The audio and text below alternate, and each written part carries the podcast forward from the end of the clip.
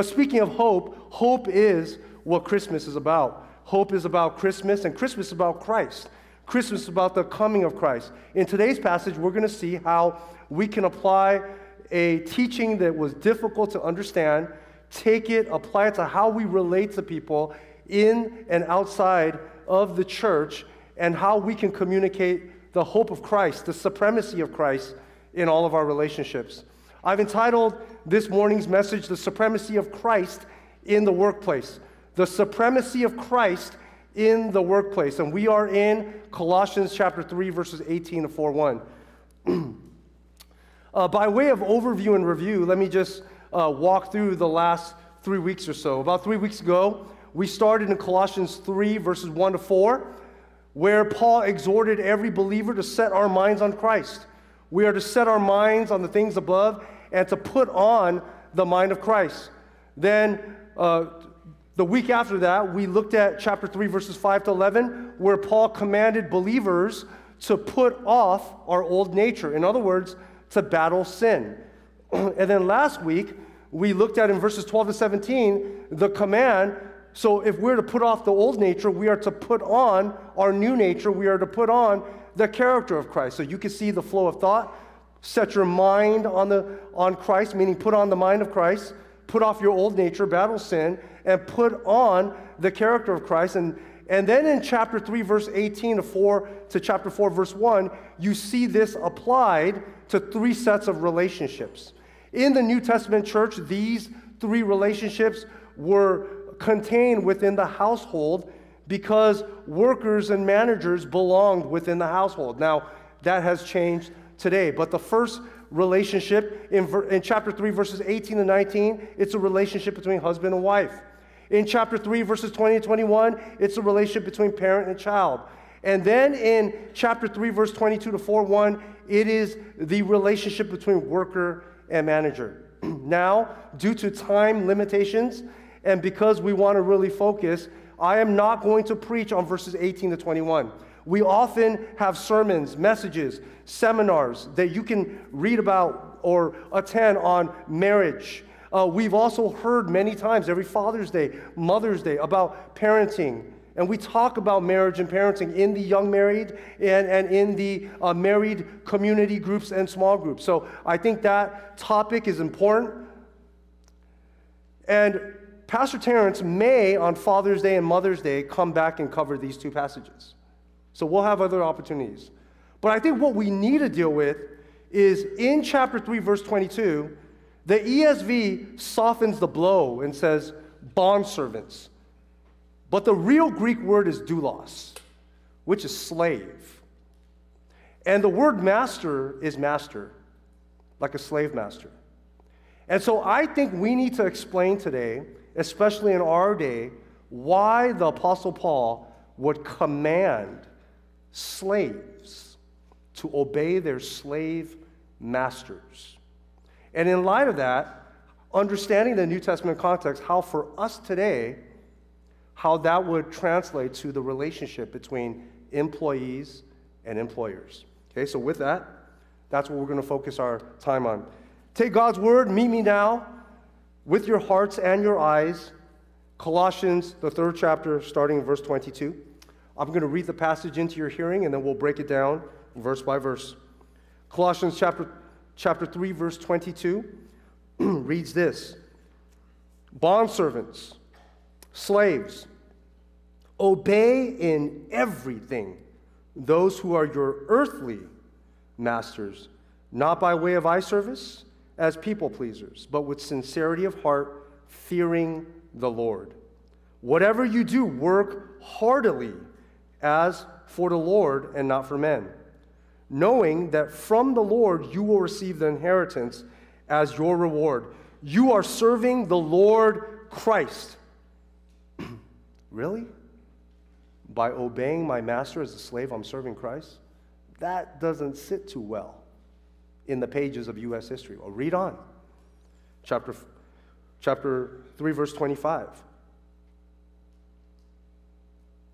For the wrongdoer will be paid back for the wrong he has done. There is no partiality. Chapter 4, verse 1 Masters, treat your bondservants justly and fairly, knowing that you also have a master in heaven. Now, as I mentioned, the Greek word bondservant should be translated as slaves. That is what it means. That's what the word means. So, the first thing we want to do today is explain the New Testament context of slavery. When you think of slavery, you probably think of oppression and abuse. You probably think of slavery from the pages of U.S. history. American slavery was defined by the slave trade, oppression, racism, and there was a need for abolition. And if possible, Apostle Paul would have acted in the way of William Wilberforce. But Paul found himself in a different world of slavery. The institution of slavery was built into the heart of the Roman economy. One scholar put it this way For Paul to get up in his day and to say, okay, all you Christians, free all your slaves, it would be akin or like someone getting up today and say, everyone, get rid of your cars, of your automobile. Okay? Because 85 to 90% of the people living in Rome were slaves. Let me repeat that. 85 to 90% of the people living in Rome were slaves. By law, slaves were what Aristotle referred to as quote unquote human tools. That doesn't sound right. That doesn't sound just. But it's important to note that in the first century, slaves had many rights. During the New Testament times, we don't want to take away from the reality that there were very evil masters. And there were masters who oppressed slaves and abused their servants. But for the most part, slaves were part of the regular workforce. Some slaves were equivalent to that of maids, childcare workers, private tutors, they would be well dressed, well fed, and well cared for. But there were also slaves, a number or the majority of slaves, who were educated. Education paid for by their masters. There were slaves who managed households, they managed the finances of the household, they even ran their master's businesses. Slaves were doctors, nurses that would work for uh, a good household and manager. Many of us today in this room unless you were born into the elite. We would be bondservants. We would be part of the workforce. We would be, we would be slaves. Some slaves were more educated than their masters. Some people wanted to be slaves for financial security. If you found a rich man who happened to be kind, you would want to work for him. You would want the benefits of the health care and the annuity and the perks and the housing that this family would provide for you. Slaves were permitted to save up the money they earned so that they could purchase their own freedom. And so the range of slavery was wide. There was everything from harsh oppression and abuse, which is evil, to slaves working as CEOs and business managers for their wealthy masters. Paul knew that there was something fundamentally wrong with seeing another human being made in the image of God as your property. No man should be owned legally by another man. But he also knew that he could not eliminate the institution of slavery. 85 to 90% of the Roman economy was driven by slavery. But what he does instead is not try to change the political system. For those who have ears to hear, let yourself hear. He does not try to change a secular system or institution systemically. He knew that the world is fallen. In fact, where was Paul writing from? Prison. How could a man in prison envision himself changing the systems of this world. Instead, he took pen to paper and penned the power of the gospel, he presented a more powerful reality, a countercultural economy within the four walls of the church. You see, the power of the gospel, Paul believed, would transform the relationship between Christian masters and slaves. Paul's aim then is not to change the mindset or system of the secular world. He trusted the Holy Spirit to change the heart of people so that they would set their minds on the thing of, things of Christ, put off their sinful nature, treat one another by putting on the character of Christ. And in that way, Christian masters and Christian slaves would treat each other not as master and slave, but as brothers and sisters in Christ. That was Paul's aim. If you understand the heart of Paul and how he addressed the New Testament institution of slavery, you will understand the heart of his theology. The gospel mission is the priority, reconciliation is the aim between brothers and sisters. You will also understand why he says in the church there's neither slave nor free. He's not saying outside of the four walls. You see, if you are a boss outside and you go to the same church as your employee or the other way around, when you come into these four walls, it could be reversed, where the employee is a deacon or leader. See, when you come into the four walls of the church, it doesn't negate the fact that there's still a need for structure, right? So in your workplace, there's managers and supervisors, and then there's workers. But when you but you treat each other properly, justly within that system, but when you come into the church, all those all those relationships are there's neither slave nor free within the church. You see, there's no there's no longer that social hierarchy or economic hierarchy. Again, Paul does not try to change the system that he cannot reverse. Instead, he aims for the heart and changes relationships. You understand that, you understand the heart of the gospel. Now, just to give Paul some credit, Paul believed in the abolition of slavery. In 1 Corinthians chapter 7, verses 21 to 24, let me read this into your hearing. It says, Were you a bondservant when called? Do not be concerned about it. But if you can gain your freedom, avail yourself to this opportunity. In other words, if there's a way that you can gain your freedom, then you ought to do it. But Paul knew that there was a way where you could possibly win the heart of your master, and that is by putting on the mindset of Christ, putting off the old nature, putting on the character of Christ, and with the witness of your testimony, maybe you lead your unbelieving master to become a Christian, and then they might treat you well and even free you, grant you your freedom, because the theology transforms them. In 1 Corinthians 7, verses 22 to 23, he gives the reason, the grounds for why they must see themselves as bondservants of Christ he says, For he has, he who has called, he who was called in the Lord as a bondservant is a freed man of the Lord. The Lord sees you as free. Likewise, he who is free when he is called is a bondservant of Christ, meaning, even if you're a master or even if you're a free citizen, you still have a heavenly master that you need to answer to. You were bought with a price. Do not become a bond, bondservants of men, meaning recognize that you're truly a servant of Christ. You see the exhortations of Colossians 3 come alive.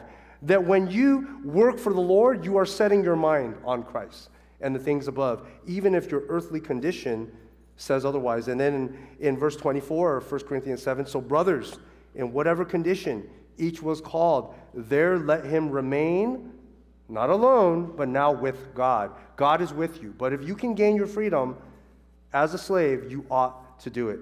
now, with that context, that's all introduction. I have another 45 minutes. I'm just playing with you. I'm just playing with you. It's Christmas, right? So, let's go to point number one. Point number one, Colossians 3, verses 22 to 25, is the one who works for the Lord. Verse 22 says this Bondservants, obey in everything those who are your earthly masters. That's what we read earlier. Notice how Paul refers to the masters on earth, your earthly masters. Because there is a heavenly master for the believer of, in Jesus Christ. He's very clear. These are your earthly masters. He refers to these bondservants, slaves, obey in everything.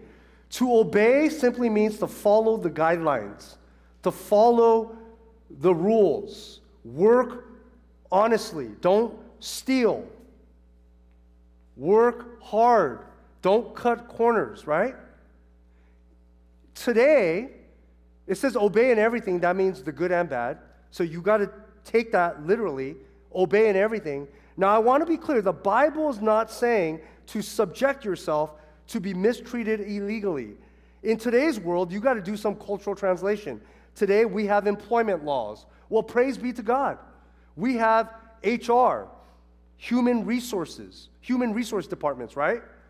Where you have to be treated equally. Sometimes too much, it becomes a political agenda. Okay? But take it with a cultural grain of salt. Apply this to today's world.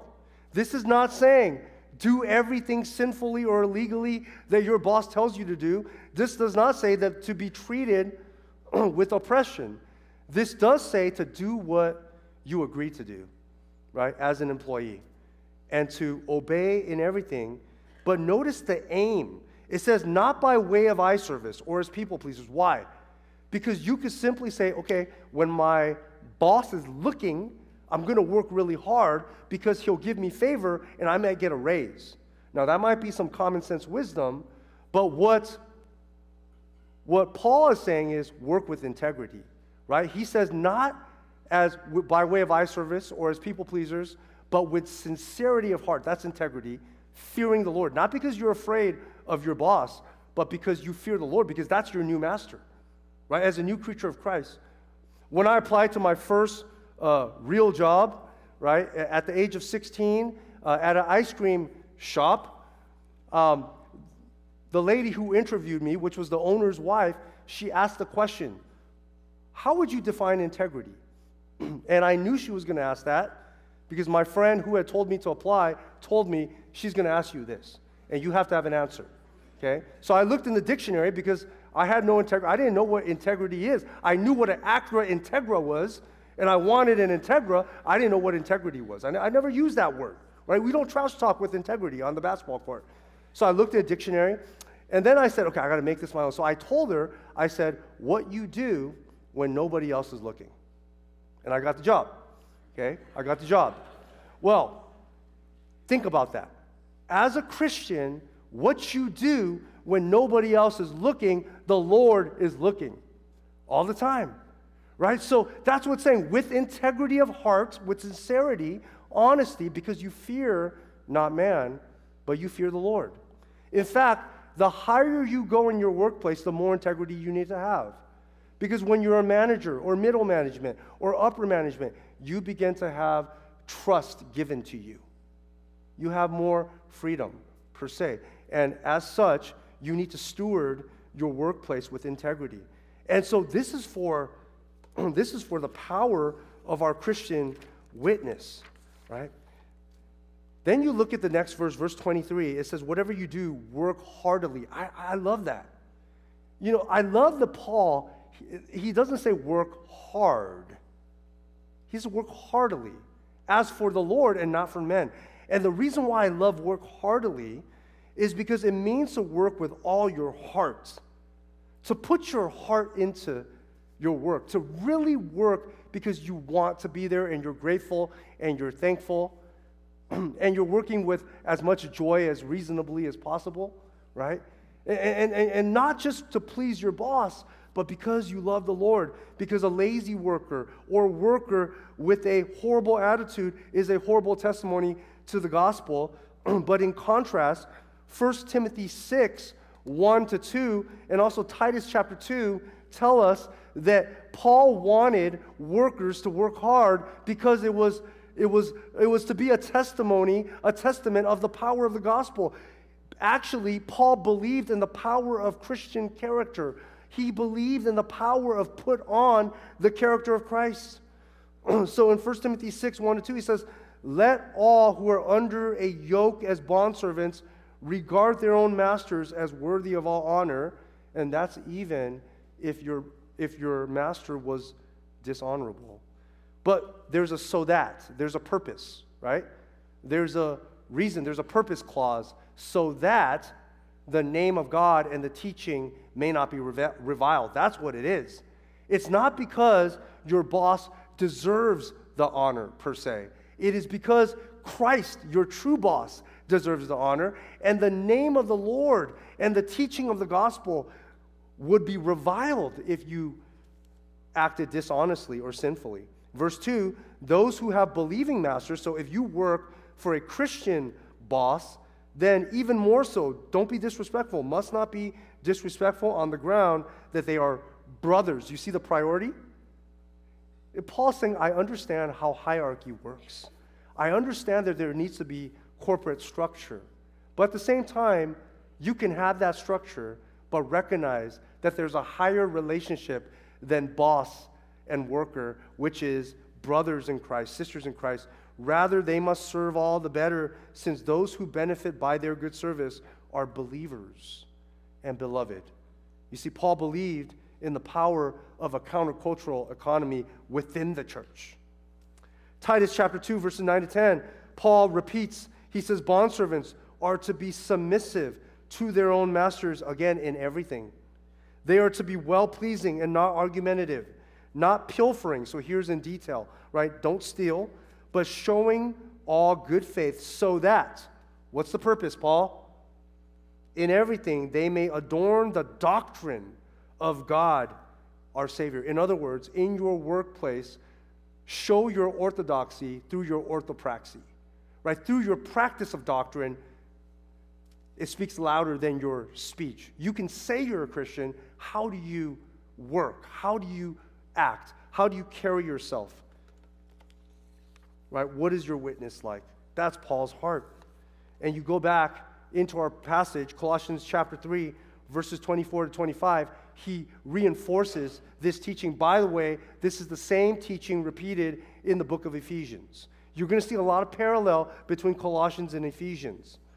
Right? But in verses 24 and 25, it says, knowing that from the Lord you will receive the, the inheritance. This is not just any inheritance, the inheritance as your reward. And then it says very strongly, you are serving the Lord Jesus Christ. For the wrongdoer will be paid for the wrong he has done. There is no par- partiality. First, let's explain this. We work knowing that from Christ we will receive the inheritance.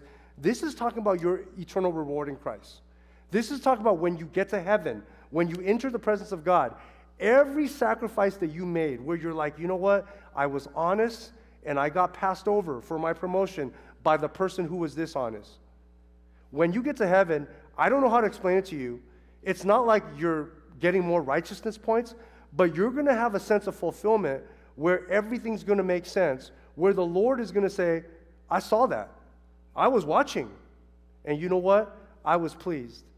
And here's your blessing, whatever that might be, right? Even for, for the Lord to say to us, good and faithful servant, well done, good and faithful servant, that's going to bring so much fulfillment that it's going to make up for every sacrifice that you made in the name of Christ.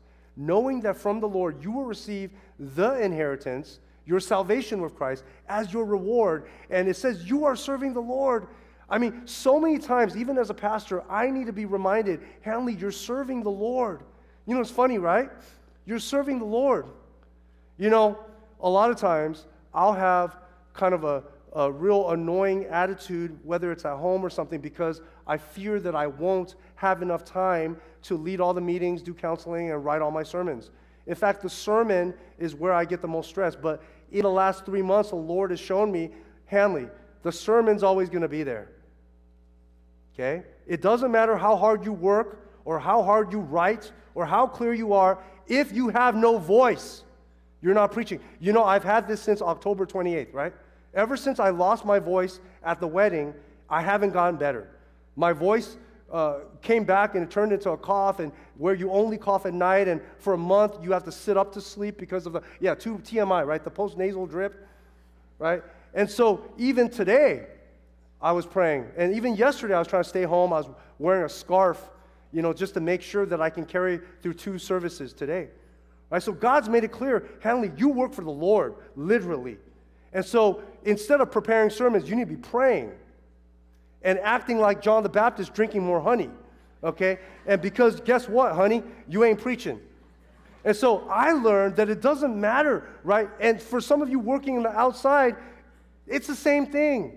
Okay, the Lord is going to work in you and through you, but we need to recognize who we're serving. We're not serving man, we're not serving the people that we are serving. In reality, we're serving the Lord, and the Lord can take away our ability to work through sickness and injury. The Lord can cause us to have a job or not have a job. And so sometimes He puts us to the test. And He says, In your workplace, will you do what is hard? Will you stand up? It doesn't mean you go up and start preaching and get fired. That would be foolish. But will you do the little things? Even if your boss tells you, no, do what is dishonest. So you're like, nope, this is my integrity.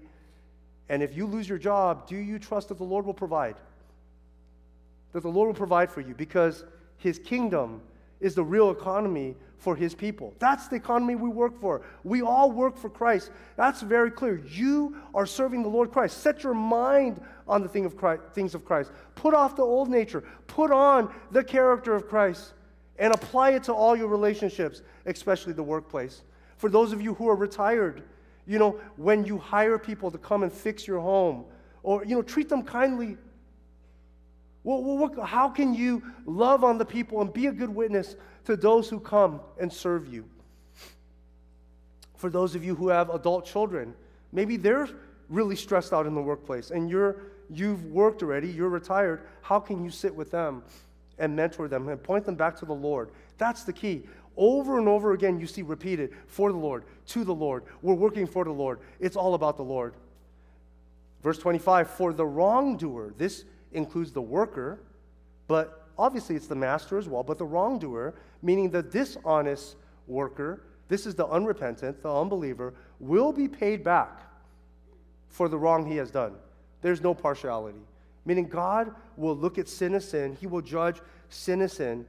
And so the New Testament does prescribe, however, future wrath and judgment for evil people who abuse human beings. It's not verbatim. So I'm not putting it on the screen. But if you want to look, Revelation chapter 18, verse 13. Revelation 18, verse 13. When you interpret that rightly, it is clearly implying to you that God will judge slave traders and slave owners for their oppression of human lives. Revelation 18:13 that the Lord will judge slave traders and slave owners for their oppression of human lives. So the summary of our first of our first point is all who work must work to honor and witness for our Lord Jesus Christ. Now in Colossians chapter 4, verse 1, there's one simple command for managers or for masters. And so point number 2 is the one who manages for the Lord. Now I want you to understand this and I want you to understand the context a little bit. I already gave the caveat, right? the clarification that there are evil masters who enslave people and oppress people. There was a period in, in New Testament history leading up to those times where most slaves became slaves through war. But by the time Paul was writing, if 85 to 90% of the Roman economy was made up of 85 to 90% of the citizens of Rome or the, were slaves, the population, then what does that say about the economy? The masters actually need good bondservants and workers. I, I think the more or less you would have masters, some evil, right, but some just masters trying to hold on for dear life as 85 to 90% of the union is against you. So, more of the verses in all of these passages are aimed at the slave. It was more common for a slave to steal, a slave to be dishonest. The, the master can only do so much. But God tells the masters, and He doesn't have to say too much to the masters. He says, Masters, play golf. No, I'm just kidding. Masters, treat, treat your bondservants justly and fairly. And remember, look at the similarities, knowing that you have, knowing that you serve the Lord, right? Knowing that the Lord will reward you. Same thing, but it's the masters, knowing that you also have a master in heaven. Real simple. Hey, masters, you better treat people with dignity and honor because God is going to get you, because He's your real master. Just remember who your creator is, right? Real simple. But justly and fairly, it means to treat people with dignity and appropriate honor. It talks about justice and fairness. Now, here's the funny thing if you treated someone justly and fairly, you would not treat them as a slave. You would not treat them as property. You would treat them as, in the context of Paul, a employee. Someone who works for you and you provide for them, they provide for you work and services. And together you know that you need to treat each other well in order to have to do good business. Right? And that's where we draw our parallel. Paul is actually saying treat people like employee, act like an, a good employer. That's what it means to, to treat people with, with justice and fairness. And this is also why what I mentioned earlier, Colossians 3:11, within the church, there's neither slave or free. Now, Paul's command for masters was countercultural for his day, because at the end of the day, even if you had masters who were nice, they still saw their slaves as their property. That was just the culture back then. but the gospel brought this revolutionary idea that master and slave are equal when it comes to social status. That's crazy. And Paul's saying when you look at the church, within the church, master and slave, there's neither slave nor free, master and slave are equal in honor and social capital. And Paul wanted Christians masters to see themselves as fellow bondservants of the Lord. And that's what Paul's saying. Now, I mentioned this earlier. or did I mention it in the last service? I forget. But if, if you're a boss and you come into the four walls and someone works for you or the other way around, you know, you're equal, right? That, that's been eliminated within the church. The heart of Paul is reconciliation among brothers and sisters of Christ. So to sum up Colossians 1 4, masters must treat their bondservants justly and fairly because all earthly masters are servants of our Lord Jesus Christ and they will answer to the Lord. Both the worker and the manager are both bondservants of Christ if they are Christians. Now, I want to end with a story. Whenever I say that, you know, it's, it's, it's a Bible story. And so I want to tell you the story of Philemon. Philemon was, was a slave master in the city of Colossae. He was saved under Paul's ministry, so Paul is his spiritual daddy. Right? Put it in those words. Okay, because that's how Paul's going to write. Paul was his spiritual father. Okay?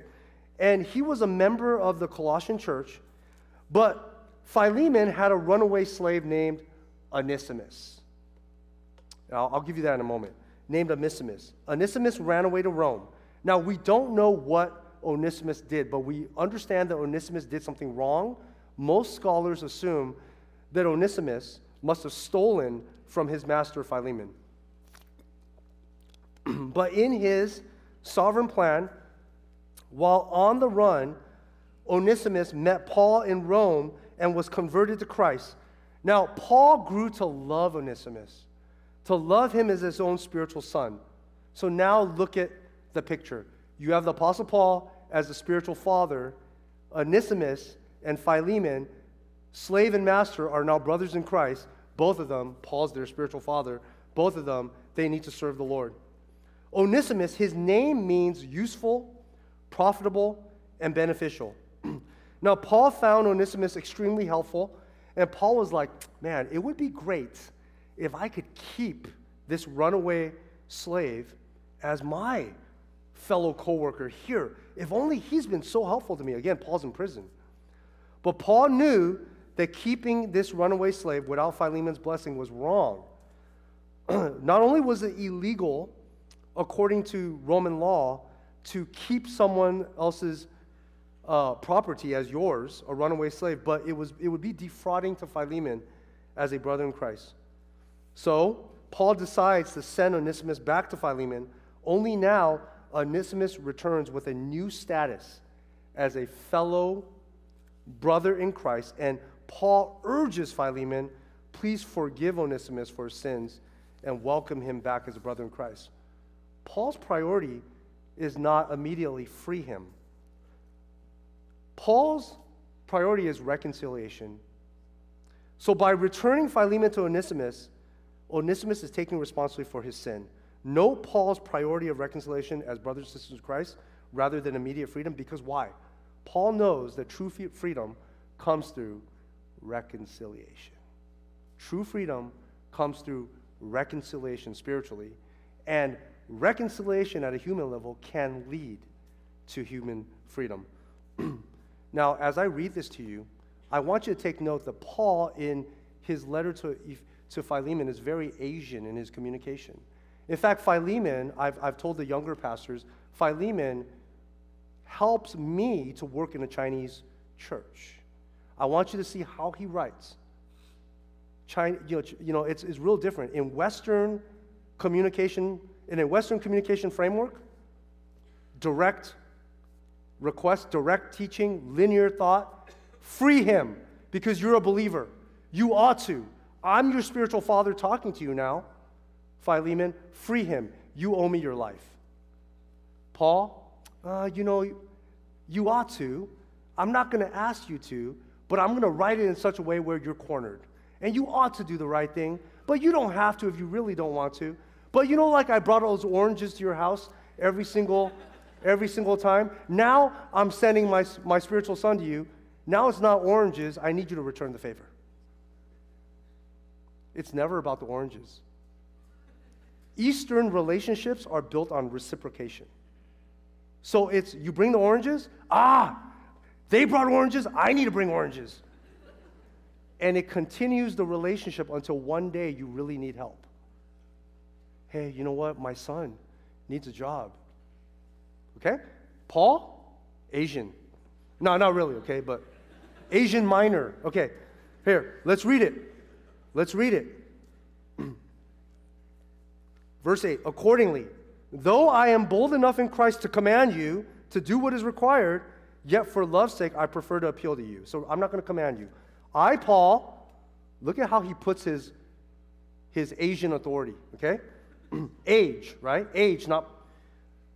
I, Paul, an old man, now a prisoner also for Christ Jesus.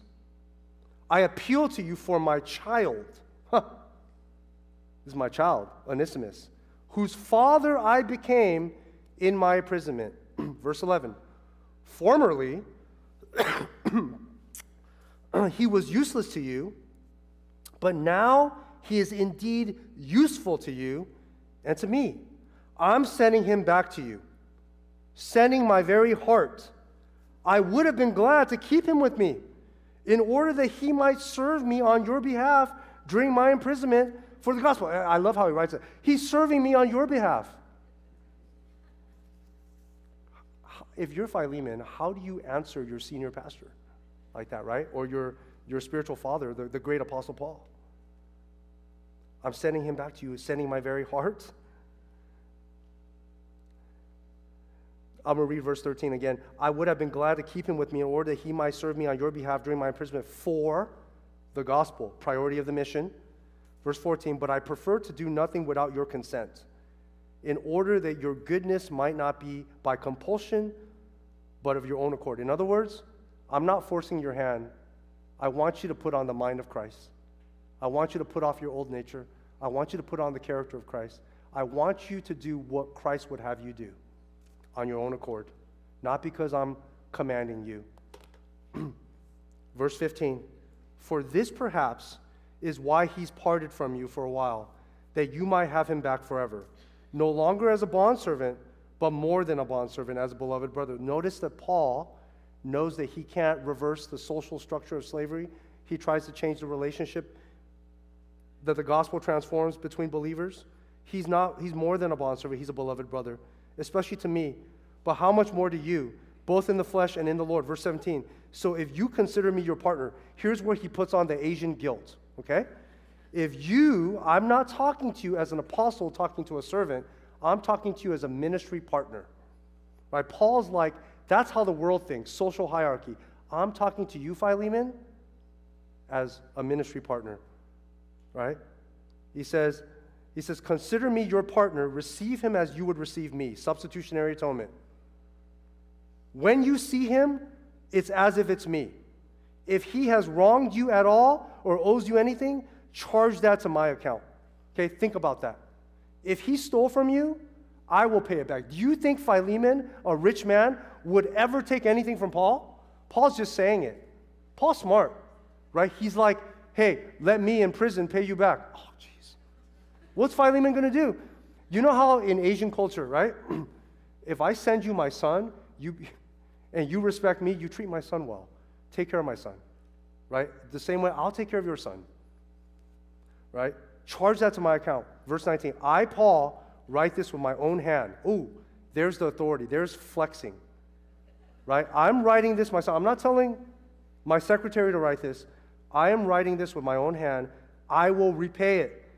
To say nothing of your, of your owing me even on your own self. But you just said it. Right? He's like, he's like, need, I don't need to remind you, Philemon, of how much you owe me spiritually, but he just said it. You know how our parents do that to us? Verse 20, yes, brother, I want some benefit from you in the Lord. Refresh my heart in Christ. Confident of your obedience, I know you'll do what's right. I write to you knowing that you will do even more than I say, which is what? Not only send him back, send him back to Paul, and grant, grant Onesimus his freedom. You see Paul's theology? Please receive him back if, as if he's me. Family language and substitutionary atonement being communicated. Please send him back to me as a ministry helper. The priority of the gospel mission. And then number three, implying freedom from slavery. So rather than trying to work with the Roman economy and Roman political system, he's working within the church, saying this is how relationships ought to be. If you understand Philemon, you understand the heart of Paul's theology, period, in all of his letters. Right? Paul always writes this way. It's always priority of Christ, priority of the gospel, reconciled relationships between Jews and Gentiles or, or, or brothers and sisters in conflict, and think like Christ. He wants Philemon to think like Christ. He wants Onesimus to think like Christ. Paul's appeal to him put on the mind of Christ. That's essentially what he's saying. And so, application for you and me is that in all of our relationships, put on the mind of Christ. Reconciliation is an aim. Treat each other as brothers in Christ, not according to how the world would define us as employee and employers or slave and master. And that implies if you treat someone like Christ, it's better than freedom. You see what Paul didn't want to risk? Is Paul could have said, Philemon, do what is right. I command you, give him to me. And Philemon could have been like, okay, Paul, fine, I'll give him to you. Why don't you keep him? Don't even send, keep him. You know, Paul would have said that's failure because Paul's goal was reconciliation. That's why he's like, go back to Philemon. If the reconciliation didn't happen, Paul would have saw that as a failure. You see how Paul's thinking is completely inundated by the gospel. And so historians tell us this interesting fact that Ignatius of Antioch referred to a man named Onesimus who served as the bishop of Ephesus around AD 110. Now, Ephesus and Colossae are not far apart. now, we are not sure if this is the same Onesimus, because Onesimus was a common name. But I would like to believe that we see the fruits of a former slave of Philemon, now truly a slave of Christ, serving in ministry. And that could be, it could be this same Onesimus who became the bishop of Ephesus around AD 110. The big idea for us today is that Christian employees and employers must treat one another with Christ like honor because both are bondservants of Christ. Christian employees and employ- employers must treat one another with Christ like honor because both are bondservants of Christ. Allow today's message to apply to us even outside of the workplace in all our relationships. May Christ be supreme. Let's pray. Father, we come before you this morning, hard text to culturally swallow. Help us, Lord, to apply the New Testament teaching of how we are to prioritize the gospel, how we are to put on the mind of Christ. Help us, Lord, to focus on the reconciliation of relationships and to be a good witness. Lord, I want to pray for, especially for those in here who are in a very difficult situation in their workplace. I want to pray for those who work under harsh conditions or political conditions in their workplace or under a boss who's not just or honest, who is not favorable towards them. Father, I pray, Lord, that you would protect my brother or sister and you would allow them to work wisely and to, to demonstrate Christ likeness and provide for them, Lord. I want to pray for those who manage and those who lead and supervise or own their own businesses, that you would help them to be a great witness to those who work under their care, whether those are Christians or non Christians. And for any manager who has a difficult employee, Lord, I pray that you would give him wisdom as to how to navigate those conversations, those relationships. Lord, ultimately, we surrender to you as our Lord. It's in Jesus' name that we pray. Amen.